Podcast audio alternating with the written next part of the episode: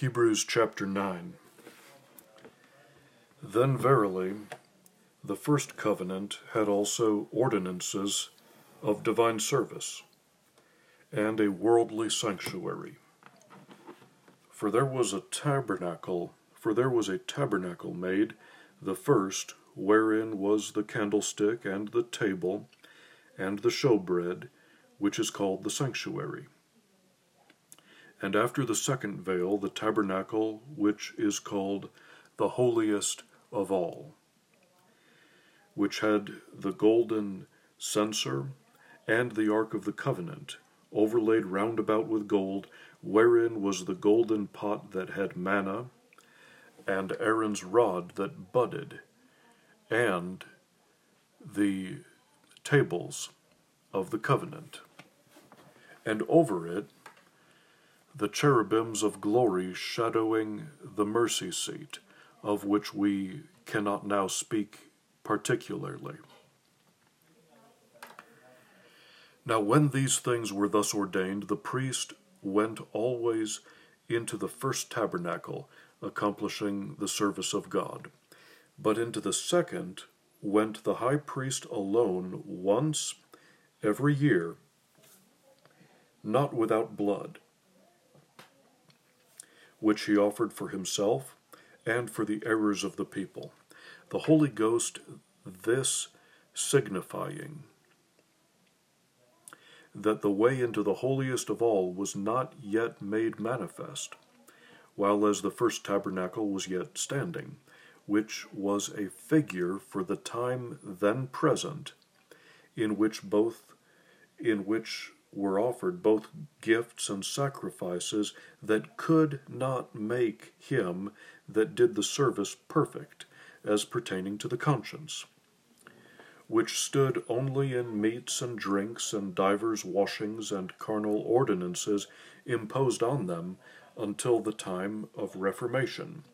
But Christ, being come an high priest of good things to come, by a greater and more perfect tabernacle, not made with hands, that is to say, not of this building, neither by the blood of goats and calves, but by his own blood, he entered in once into the holy place, having obtained eternal redemption for us.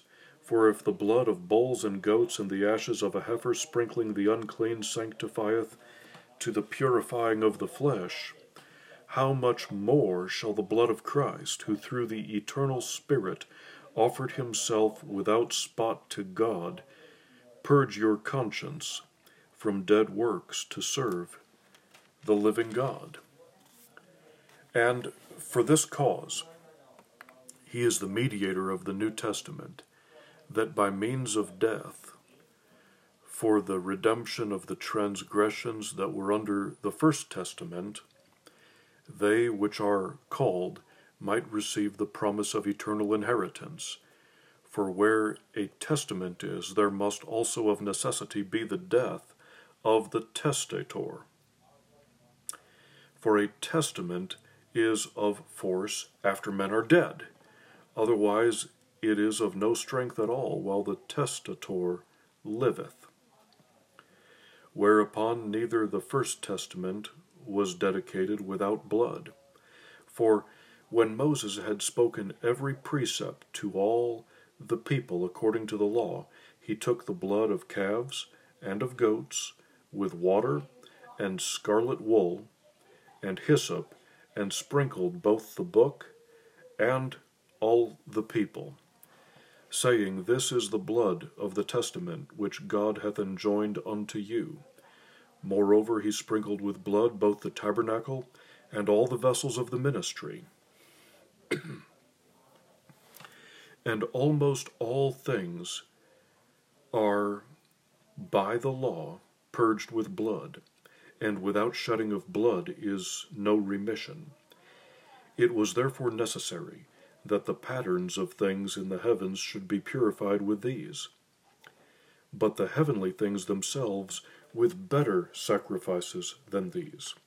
For Christ is not entered into the holy place made with hands, which are the figures of the true, but into heaven itself, now to appear in the presence of God for us.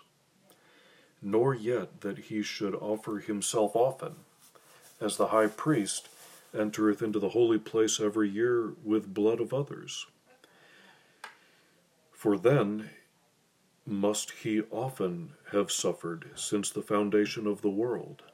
But now, once in the end of the world, hath he appeared to put away sin by the sacrifice of himself. And, as it is appointed unto men once to die, but after this the judgment, so Christ was once offered to bear the sins of many, and unto them that look for him shall he appear the second time without sin unto salvation.